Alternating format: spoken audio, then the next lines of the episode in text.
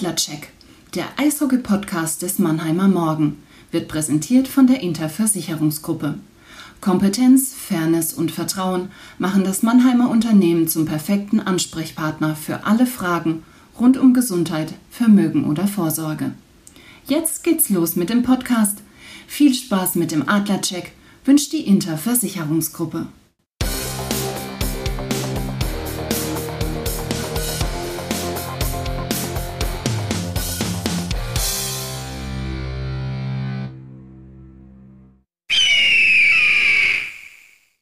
Das Eröffnungsbully, der Puck fällt. Servus, liebe Adlerfans und herzlich willkommen zum Adlercheck, dem Eishockey-Podcast des Mannheimer Morgen.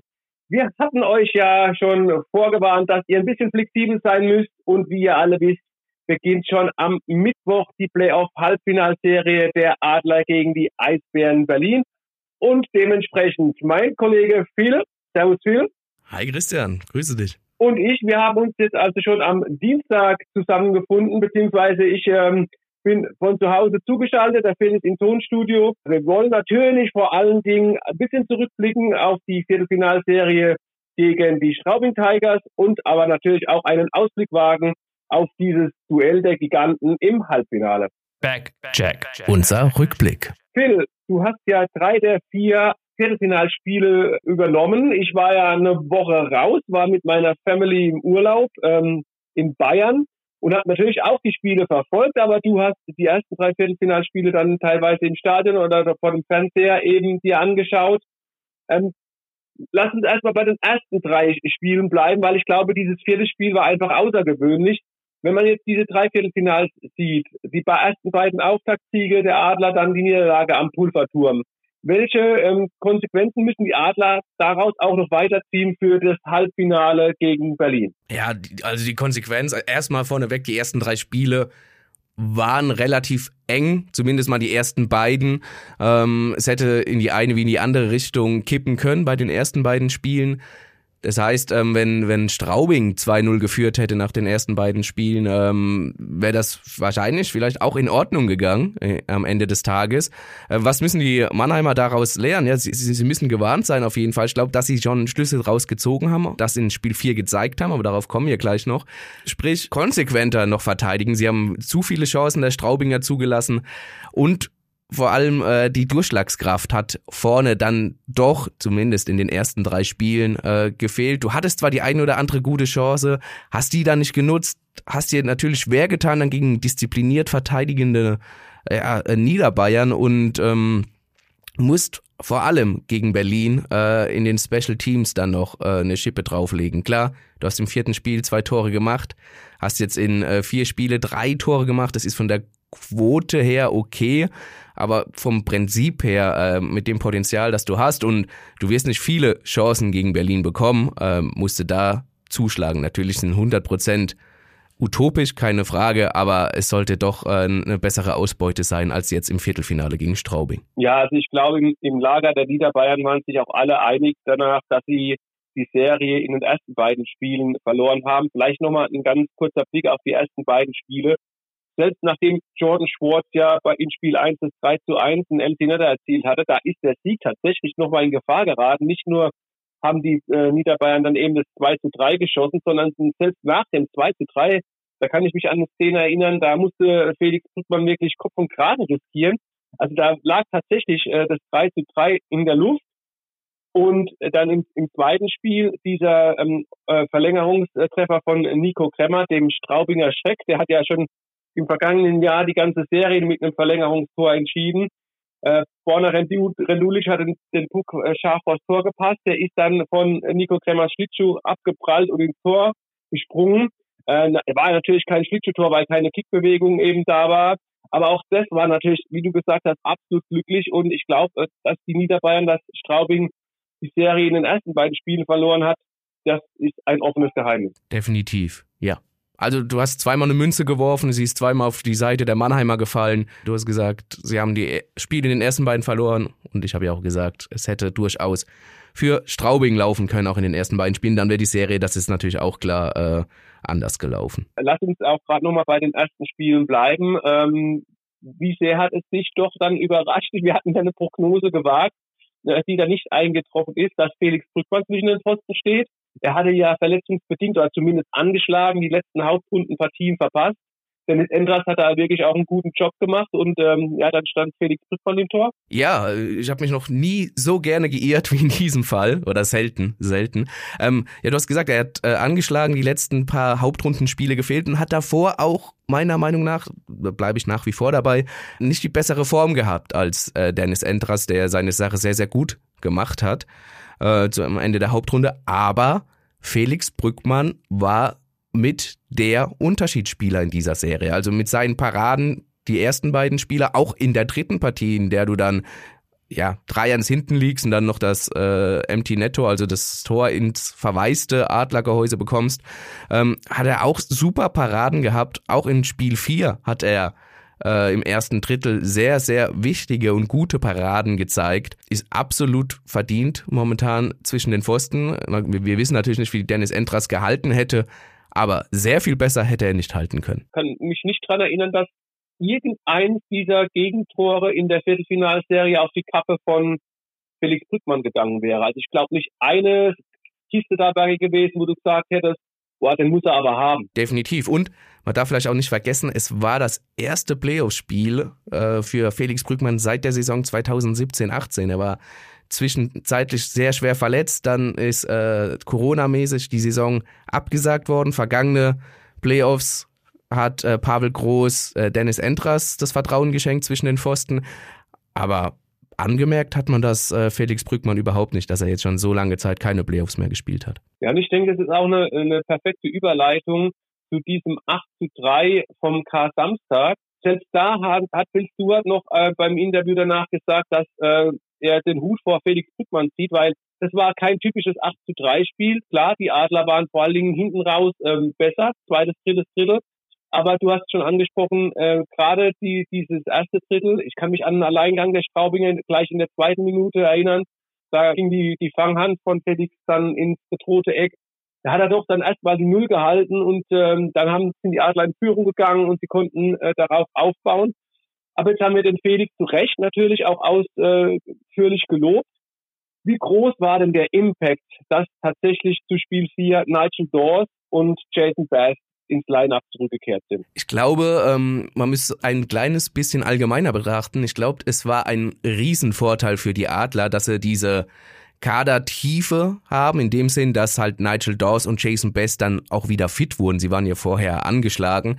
Ähm, und einfach solche zwei Spieler mit dieser Qualität ähm, reinschmeißen können. Nigel Dawes, äh, der beste Hauptrundenspieler, auch wenn man, muss man auch deutlich sagen, während der Hauptrunde ab und zu gedacht hat, mh, also das volle Potenzial, was er schon hier und da angedeutet hat, äh, das ruft er nicht in jedem Spiel ab, aber ist ein absoluter auch für diese Liga äh, Weltklasse-Spieler in dieser Kategorie äh, und macht einfach den Unterschied aus. Das, das hat er gezeigt. Und ähm, Jason Best ist natürlich auch ein Spieler, der, muss man auch ehrlicherweise sagen, besser in solch eine vierte Reihe in Mannheim passt, als es jetzt vielleicht ein äh, Ruslan Iskakov äh, tun kann, weil er einfach ein ganz anderer Spielertyp ist. Also er, er passt in diese Rolle des Viertreihen-Centers, der Bullies gewinnen soll, der, der in den Ecken die Zweikämpfe gewinnt, etc. Also da äh, passt ein Jason Best natürlich perfekt rein und das hat den Mannheimer in Spiel 4, wo es dann wirklich auch schon an die Substanz geht, einfach ähm, unheimlich gut getan. Ja, also ich finde auch, ähm, du triffst da einen Punkt richtig. Es ist nicht nur so, dass die Adler natürlich von der Qualität von Nigel Dawes profitiert haben, sondern alle vier Reihen haben jetzt für mich eine Homogenität, die sie eben vorher nicht hatten, weil dadurch, dass Nigel Dawes zu Nico Kremmer und Jordan Schwartz äh, kam, konnte Borna Rendulic wieder zu Markus Eisenschmidt und Tim Wohlgemuth. Diese Reihe hatte ja in den Playoffs, so muss man sagen, noch gar nicht funktioniert. Äh, Tim Wohlgemuth hat sich ja da im Interview danach auch sehr selbstkritisch gezeigt, hat gesagt, also kein Scorerpunkt in den ersten drei Playoff-Spielen. Äh, das ist unter den eigenen Erwartungen. Das äh, kommt für ihn eigentlich gar nicht in Frage. Also diese Reihe ähm, hat dann auch wieder funktioniert. Dann hast du äh, die physische Reihe mit äh, David Wolf, Matthias Blachter und Andrew Desjardins und dann eben den schon von dir angesprochenen vierten Sturm als mit Jason Bass als Mittelstürmer, der auch wirklich gut äh, am, am Bullypunkt ist und Florian Elias und Markus Hennikanen äh, auf den Außen. Würdest du auch sagen, das ist so die Mannschaft, die Jan Axel Alavara im Kopf hatte, als er sie zusammengebaut hat? Ja, also mehr oder minder. Also Henny Kanen ist natürlich eine Nachverpflichtung, aber er ist vom Typ her ähnlich äh, wie ein, ein Leon Bergmann. Also Bergmann ist natürlich torgefährlicher, da müssen wir nicht drum rumreden, aber er spielt auch sehr physisch, er ist laufstark, er äh, versucht auch technisch ein bisschen was äh, aufs Eis zu bringen. Also wenn du mich so fragen würdest, auf jeden Fall. Ich glaube aber auch ganz fest, dass er Ruslan Iskakov äh, in dieser Mannschaft sieht. Momentan ist die Rolle aber für ihn Stand jetzt äh, nicht frei. Was aber nicht äh, heißen soll, dass man ihn ähm, in der Halbfinalserie äh, nicht sehen wird, weil äh, wir wissen, Eishockey ist nicht nur ein schneller Sport, es kann sich auch schnell was ändern und da ist es unheimlich wichtig, auch dann ein ähm, ja auch einen Ruslan Iskakov in der Hinterhand zu haben, der mit seinen technischen Fähigkeiten äh, immer mal für eine Überraschung gut ist und immer mal ein Spiel in, in eine Richtung lenken kann. Du hast es angesprochen, richtig.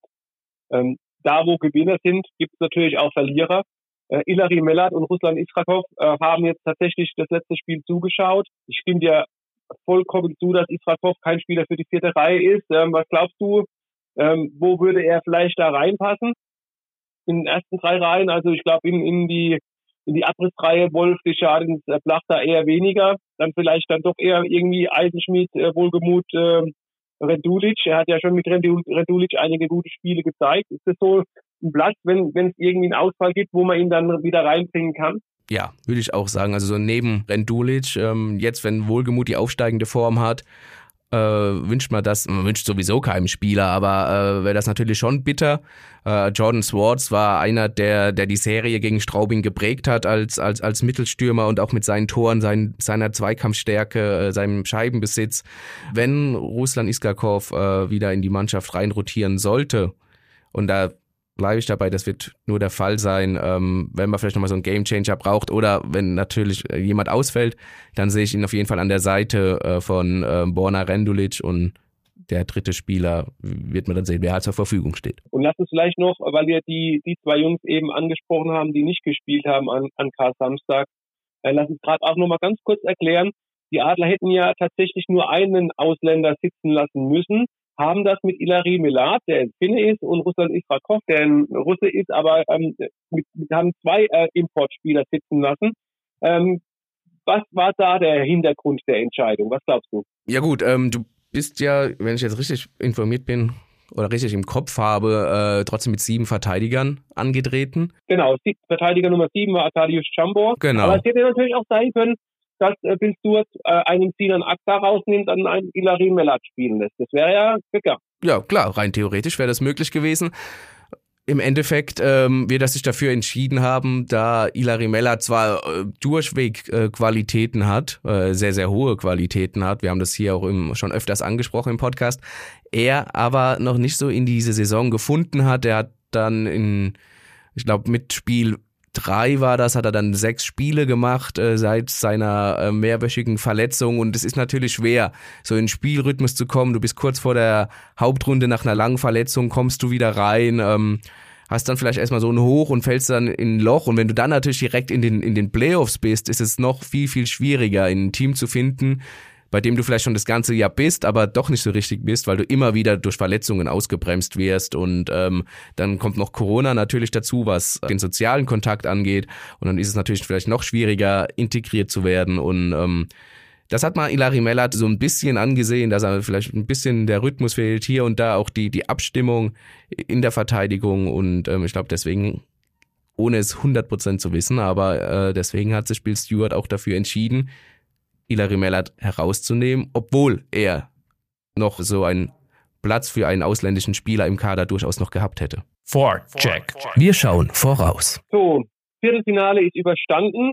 Äh, jetzt geht im Halbfinale gegen die Eisbären Berlin. Erstes Spiel äh, in Berlin, klar, weil die Eisbären die Hauptrunde gewonnen haben, da die meisten Punkte geholt haben. Und am Freitag dann um 19.30 Uhr das äh, zweite Halbfinalspiel in der SAP Arena. Ich hoffe vor ja, einer richtig großen Kulisse. Phil, ist das die schwerstmögliche Prüfung für die Adler zum jetzigen Zeitpunkt, die Eisbären?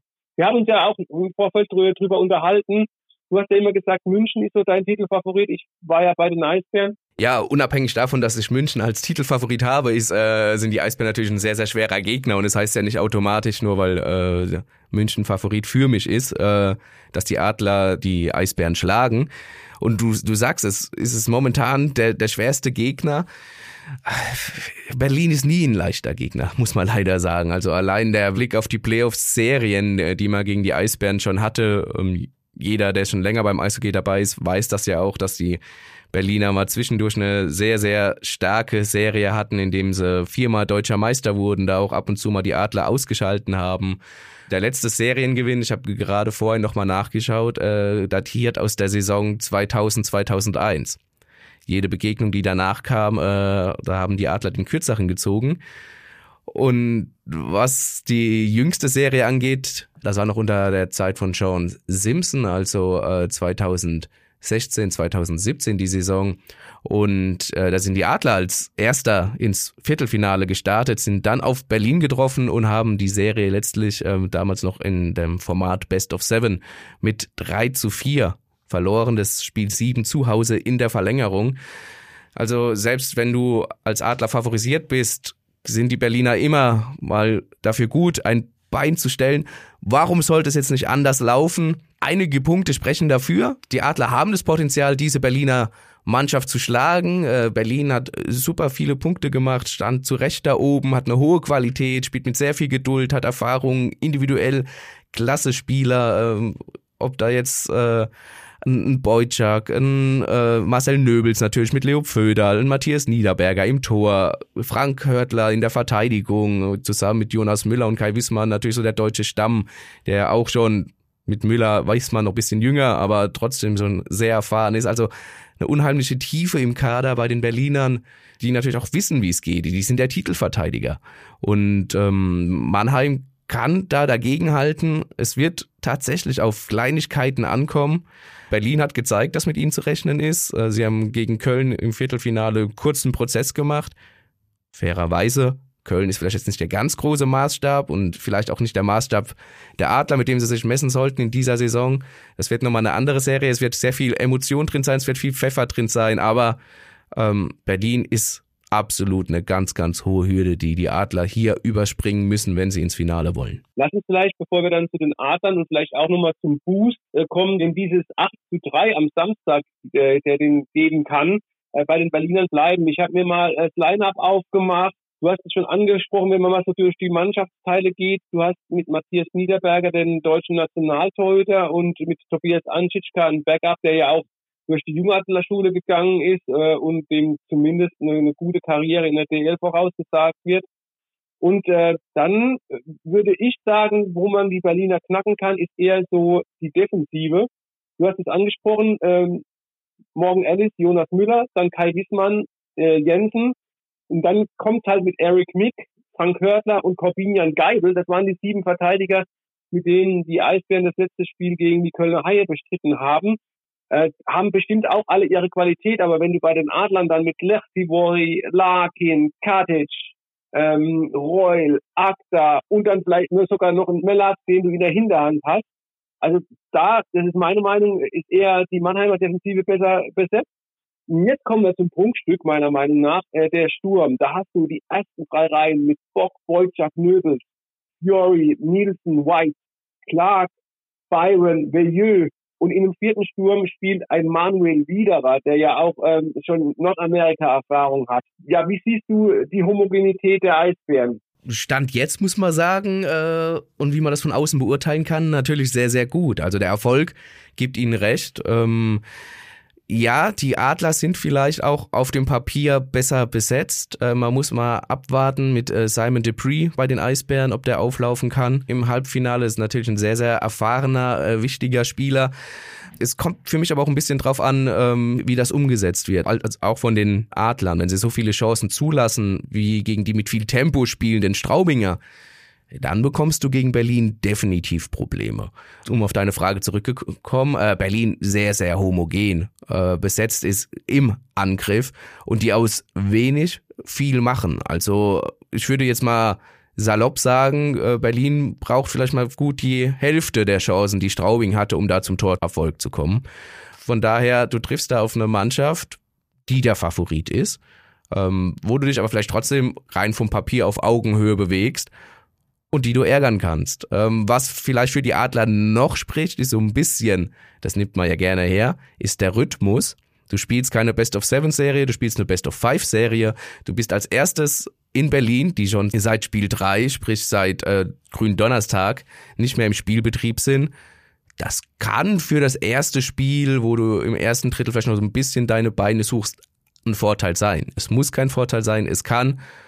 Und wenn dir das gelingt, ähnlich wie in Straubing, das Spiel irgendwie auf deine Seite zu ziehen und das Spiel 1 äh, zu gewinnen, könnte dann durchaus ähm, ja die Münze, die man wirft, auf die Seite der Adler zumindest ein bisschen mehr kippen. Also es sind auch beide Mannschaften ziemlich gesund. Ähm, bei den Adlern fällt definitiv nur Leon Bergmann aus. Den hattest du ja gerade eben auch angesprochen. Er war ja auch in der ersten Drittelpause äh, zu Gast bei den Kollegen von Magenta Sport und hat äh, darüber Auskunft gegeben, dass es ihm immer besser geht und dass wohl am Mittwoch eine weitere MRT-Untersuchung ansteht und wenn äh, er da grünes Licht bekommt, dass er da schon wieder mit leichtem Training anfangen kann. Also das äh, zu Leon Bergmann noch. Und bei den äh, Eisbären, auch die haben jetzt einen vollen Kader. Allerdings, Leo Pföderl hat zuletzt wieder nicht gespielt und er kam äh, in der Viertelfinalserie nach einer langen Verletzungspause zurück hat sich auch wunderbar wieder eingefügt an der Seite von Marcel Nöbels und hat jetzt aber Spiel 3 dann wieder gefehlt.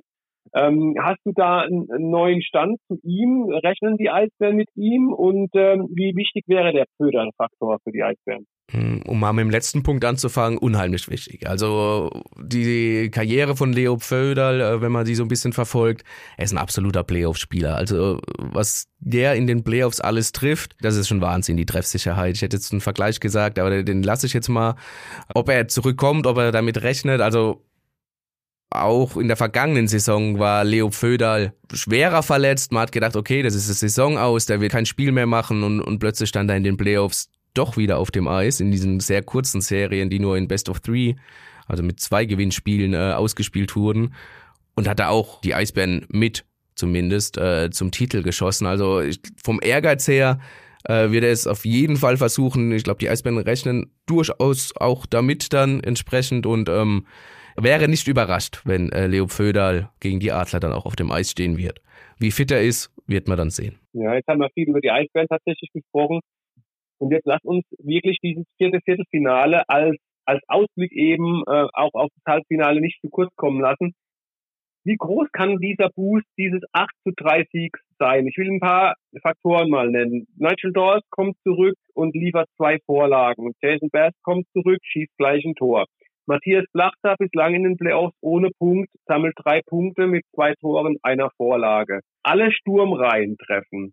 Team Wohlgemut. Vorher bei null Toren, jetzt bei zwei Toren. Natürlich ist Eishockey eine physische Sportart, aber es spielt sich trotzdem auch viel im Kopf ab. Also was glaubst du, was dieses 8 zu 3, auch wenn man natürlich so Ergebnis nicht ähm, überbewerten darf, aber was kann das noch für eine Wirkung haben, auch in die Halbfinalserie hinein? Ja, eine sehr große Wirkung. Also du hast ja angesprochen, ähm, es ist zu über 80 Prozent eine mentale Sache und so ein Sieg beflügelt natürlich. Es war ein, ein Spiel auch, wo dann viel funktioniert hat, wo äh, Straubing viel riskiert hat äh, und auch äh, zunehmend die, die Luft dann ausging und eiskalt auch vor den Adlern bestraft wurde. Und ich glaube, wenn du so ähm, als Sportler dann siehst, oh hoppla, äh, das funktioniert, der Pass kommt an, der Trick hat jetzt äh, super funktioniert und, und mein Schuss hier, der, der geht auch rein. Das macht natürlich was mit dir und, und diesen Schwung musst du versuchen mitzunehmen. Das ist, werden die Adler auch tun. Dafür sind sie auch äh, zu erfahren, um das äh, nicht umsetzen zu können. Und dieser Schwung, ich habe es vorhin schon angesprochen, äh, wirst du auch brauchen in diesem Spiel 1 in Berlin, in dem Berlin vielleicht noch so ein bisschen den Rhythmus sucht, vielleicht die Sturmreihen dann auch mit Föderl wenn er nicht spielen sollte, ein bisschen umstellen muss oder nicht so agiert, wie sie es gerne hätten in ihren Sturmreihen. Ähm, diesen Schwung, den es definitiv gibt bei den Adlern durch diesen Sieg, den werden sie mitnehmen und das wird schon ein Vorteil sein, ob es sie über die ganze Serie trägt. Da bin ich eher skeptisch, weil ähm, es kann sehr, sehr schnell gehen. Wir haben es ja auch erlebt. Du äh, verlierst in Straubing 4-1, auch absolut verdient. Da hattest du katastrophale drei Minuten, wo du gefühlt nicht auf dem Eis warst. Und dann liegst du 3-0 hinten und kommst gegen so eine Mannschaft nicht zurück. Und dann gewinnst du das nächste Spiel 8-3. Aber auch, das haben wir auch schon erwähnt, weil du halt aus dieser Tiefe schöpfen kannst und mit Nigel Dawes und Jason Best dann zwei Spieler äh, ja in die Aufstellung nehmen kannst, die halt unglaublich viel Potenzial und Qualität mitbringen, auch da, wo du sie gebraucht hast einfach. Und äh, jetzt zu guter Letzt die Kollegen der Eishockey News. Ich habe mir heute Morgen schon äh, den Online-Auftritt äh, oder beziehungsweise das E-Paper angeschaut. Mhm. Die prognostizieren einen Ausgang wie äh, bei der ersten Interimslösung unter Bill Stewart äh, und Jochen Hecht. Ähm, du kannst dich ja erinnern, äh, Bill Stewart hatte von Sean Simpson übernommen und hat die Adler tatsächlich noch ins Halbfinale geführt. Und dort haben die Adler auch München einen richtig großen Kampf geboten. Und jetzt sagen die Kollegen der Eishockey News, vier Spiele, also 3 zu 1 und dann stehen die Eisbären im Finale. Was ist denn deine Prognose? Das ist ein Szenario, das, das muss man auch ganz deutlich so sagen, durchaus äh, passieren kann. Ich halte es ähnlich wie gegen Straubing. Ähm, da habe ich gesagt, wenn es über fünf Spiele geht, wird Straubing diese Serie ziehen. Ähm, bei vier bei Mannheim und so halte ich es wieder. Also wenn Mannheim in Berlin gewinnt und diese Leistung zeigt, diese Effizienz vor dem Tor zeigt und auch diese defensive Stabilität, wie sie es zumindest über weite Strecken in Spiel 4 gezeigt haben und auch Felix Brückmann entsprechend wieder seine Paraden hat, ähm, dann, wenn du das erste Spiel in Berlin ziehst, kann Mannheim da auch mit einem 3 zu 1 Sieg ins Finale einziehen. Läuft das erste Spiel gegen dich und du kommst nie in den Rhythmus, dann bist du auch ganz schnell weg. Offside. Unser Blick über die Bande. Ja, erst am Ostermontag stand ja fest, Phil, dass die Adler im Halbfinale gegen die Eisbären kommen werden. Dadurch, dass sich die Grizzlies Wolfsburg mit 2 zu 0 im Spiel 5 durchgesetzt haben gegen Bremerhaven, war klar, Bremerhaven ist raus. Wolfsburg trifft im Halbfinale auf München und die Adler, wie gesagt, auf die Eisbären. Lass uns noch mal ein bisschen auf dieses andere äh, Halbfinale eingehen. München der große Favorit als Team, das doch ziemlich heiß ist, ähm, in der, im Hauptrunden-Endspurt dann auch noch Wolfsburg überflügelt hat und auf Platz 2 gelandet ist? Nach wie vor. Also ähm, für mich bleibt München der Titelfavorit. Die haben gegen Düsseldorf zwar zu Beginn zumindest den ein oder anderen Fehler, würde ich mal vielleicht sagen, auch wenn das zu hoch gehängt ist, äh, offenbart, haben dann aber letztendlich, und damit war zu rechnen, die Serie dann doch recht souverän nach Hause gefahren, obwohl Düsseldorf auch einen unglaublich großen Kampf geliefert hat. Man erinnert sich vielleicht mal ein paar Monate zurück, da galt Düsseldorf als Abstiegskandidat. In diese Rolle sind sie in der kompletten Saison äh, nie gewesen, haben alle Erwartungen übertroffen und haben sich dann nach dem Sieg über Nürnberg in den Pre-Playoffs oder in der ersten Playoffs-Runde, wie es seit neuestem heißt, ähm, dann auch München einen großen Kampf geliefert. Und München ist daran gewachsen, meiner Meinung nach. Sie haben gesehen, woran sie noch arbeiten müssen, haben das innerhalb der Serie sehr souverän gelöst und sind für mich der große Favorit. Wolfsburg ist für mich dennoch nicht chancenlos. Wolfsburg hat gezeigt, dass sie im Kopf stark sind, haben da, glaube ich, auch dazugelernt nach der 2 zu 0 Serienführung gegen Bremerhaven. Vielleicht diesen kleinen Tick Überheblichkeit gehabt, vielleicht diesen kleinen Tick Scheiben Pech gehabt oder nicht das nötige Scheibenglück gehabt. Dann steht es plötzlich wieder 2-2 und du hast das Spiel zu Hause an Ostermontag, Spiel 5, das musst du gewinnen, um ins Halbfinale einzuziehen. Und da haben sie vor allem in der Defensive einen sehr, sehr guten Job gemacht, haben, sind 1-0 in Führung dann auch gegangen, haben relativ wenig zugelassen und ähm, konnten dann in der Schlussphase noch durch ein Empty Net Tor auf 2-0 erhöhen und haben vor allem, und das ist, wenn man über die Defensive der Wolfsburger spricht, äh, der Unterschiedfaktor natürlich in Dustin Strahlmeier, ein Torwart hinten drin, der äh, gefühlt von Saison zu Saison stärker wird, der völlig zu Recht meiner Meinung nach zum besten Torwart der Hauptrunde gewählt wurde und äh, der auch mit der Fangquote äh, alle anderen Torhüter der Liga überflügelt hat und der natürlich da schon so bisschen den Münchnern äh, den Zahn ziehen wird. Es wird für München natürlich darauf auch ankommen, ähm, das den Strahlmeier so zu kitzeln, ihm ein bisschen unter die Haut zu gehen, öfter mal nachzugehen, auch wenn er vielleicht den Puck schon sicher hat, mal kurz vor ihm abzubremsen, dass er auch Schnee abbekommt, wie auch immer, auf jeden Fall, dass ihn aus der Konzentration, aus seiner gewohnten Ruhe herauszubringen. Also da, das wird auf jeden Fall auch ein Faktor sein in dieser Serie. Und ähm, man hat ja, glaube ich, auch gesehen, dass die Münchner die Düsseldorfer jetzt nicht aus der Halle geschossen haben. Äh, ich denke, die Münchner sind tatsächlich in der Offensive nicht ganz so tief besetzt wie zum Beispiel die Eisbären, über die wir es ja gerade hatten. Äh, glaubst du, dass diese defensive Grundstruktur mit einem überragenden Dustin Strahlmeier, dass das so dieses Punkt ist, mit dem die Grizzlies wuchern können und vielleicht tatsächlich auch an, umgekehrt die Münchner so ein bisschen, die sich sowieso mit äh, Tore schießen nicht so einfach tun, so ein bisschen äh, ja, entnerven können. Genau, das, das ist der Punkt. Also Wolfsburg muss über die Defensive kommen. Wolfsburg wird äh, das auch tun, da bin ich mir relativ sicher. Und äh, sehr, sehr schnell umschalten. Und dann über diese Konter, weil sie haben vorne mit äh, De Sousa, Archibald, äh, Godet, haben die wirklich äh, Spieler mit hoher Qualität und ähm, über diese Jungs dann versuchen, äh, das Spiel auf ihre Seite zu ziehen und entsprechend die Tore zu erzielen. Ein Spieler hat ja jetzt die letzten Spiele verpasst bei den Grizzlies äh, nach einem sehr, sehr unglücklichen Einschlag in, in der Bande. Ich hm. spreche mhm. von Sebastian Furchner. Da heißt es ja, dass es ihm den Umständen entsprechend wieder besser geht. Er teilweise, glaube ich, auch schon wieder im, im Training wieder zugeschaut hat. Also auch von uns an dieser Stelle gute Besserung, äh, Furchi, äh, dass du bald wieder fit bist und äh, wieder mitmischen kannst. Äh, wie groß ist ähm, äh, dann aber auch sportlich ähm, der Verlust für eine Mannschaft, wenn so ein Führungsspieler ausfällt? enorm. Also wenn dein Kapitän nicht mit in der Kabine sitzt, ähm, das macht natürlich was mit dir. Äh, Sebastian Furchner ist das Gesicht der Grizzlies in den vergangenen Jahren, äh, hat die natürlich den Verein mitgeprägt, mit weiterentwickelt.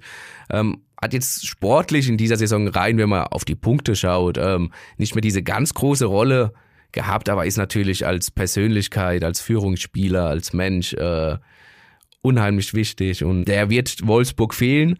Auf der anderen Seite, da, das hat man auch in den Interviews, die man bei Magenta Sport verfolgt hat, ähm, auch mitbekommen, kann ich das natürlich auch nochmal pushen für deinen Kapitän, für diesen außergewöhnlichen Spieler, das eine oder andere Prozent bei dir rauszukitzeln und als Mannschaft noch enger zusammenzurücken. Das ist eher der, der Hauptpunkt, um den es mir geht.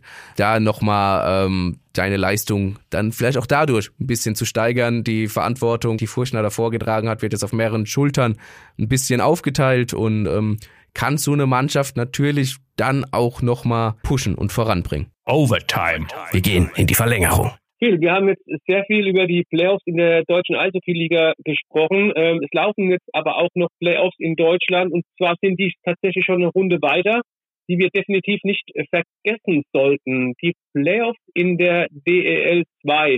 Im Finale stehen äh, die Löwen Frankfurt und Ravensburg. Ähm, die Heilbronner Falken, das Farmteam der Adler hat ja eine super Saison gespielt, muss man sagen, ähm, hat äh, dann im Halbfinale ist gesweept worden von den Frankfurtern. Und wir haben es schon ein paar Mal hier an dieser Stelle angesprochen.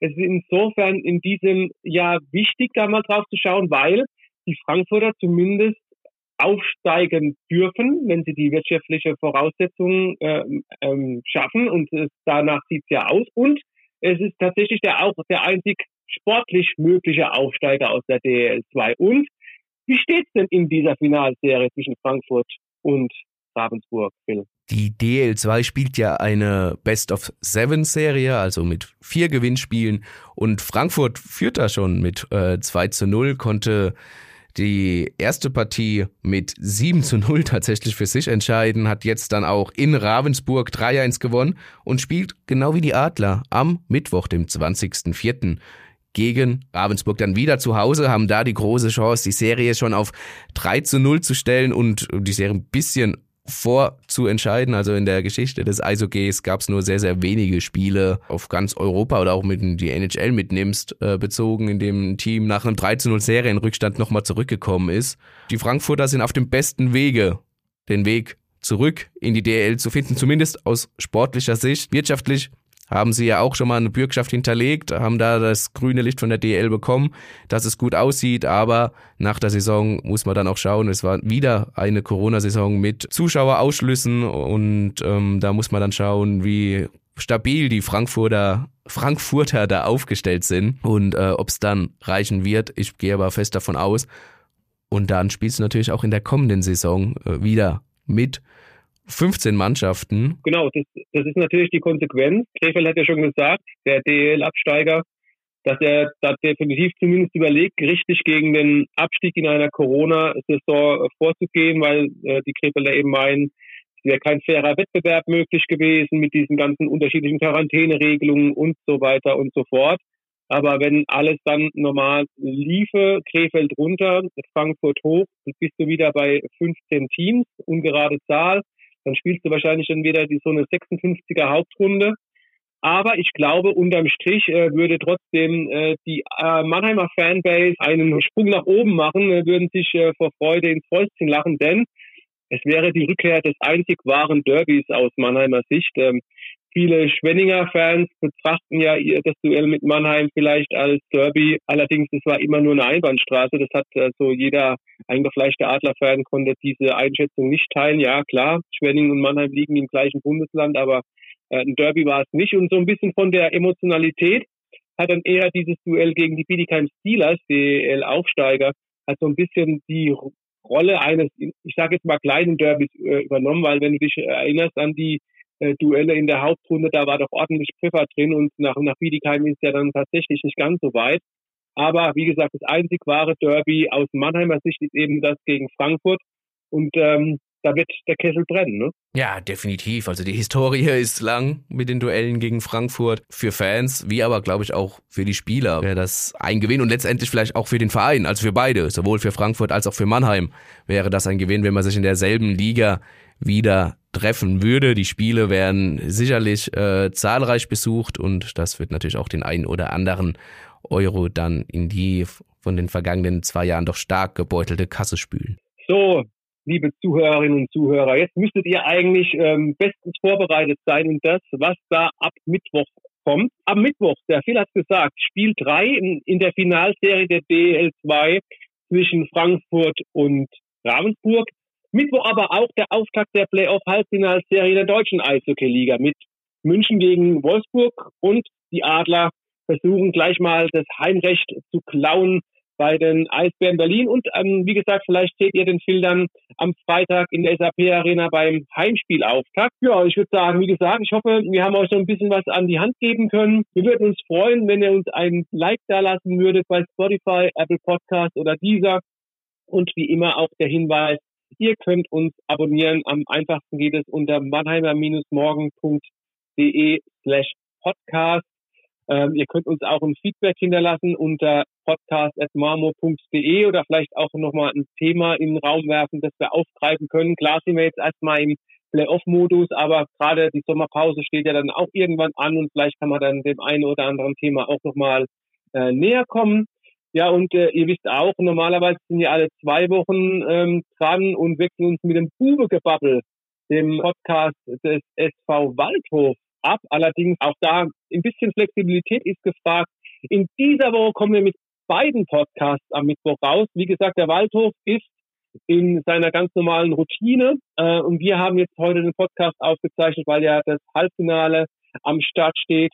Aber natürlich könnt ihr, wenn ihr unseren Podcast gehört habt, bei den Kollegen Thorsten Hof und Alex Müller auch beim Bube Gebabbel reinhören. Ja, der Waldhof hat ja am Montag das Montagsspiel abends äh, gegen den SC Freiburg 0 zu 1 verloren.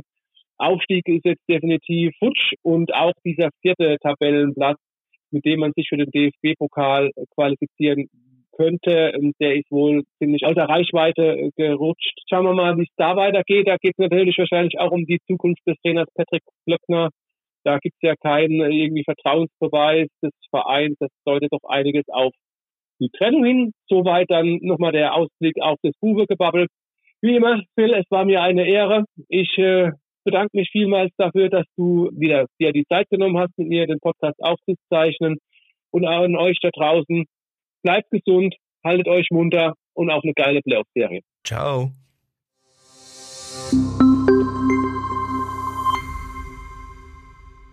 Ein Podcast des Mannheimer Morgen.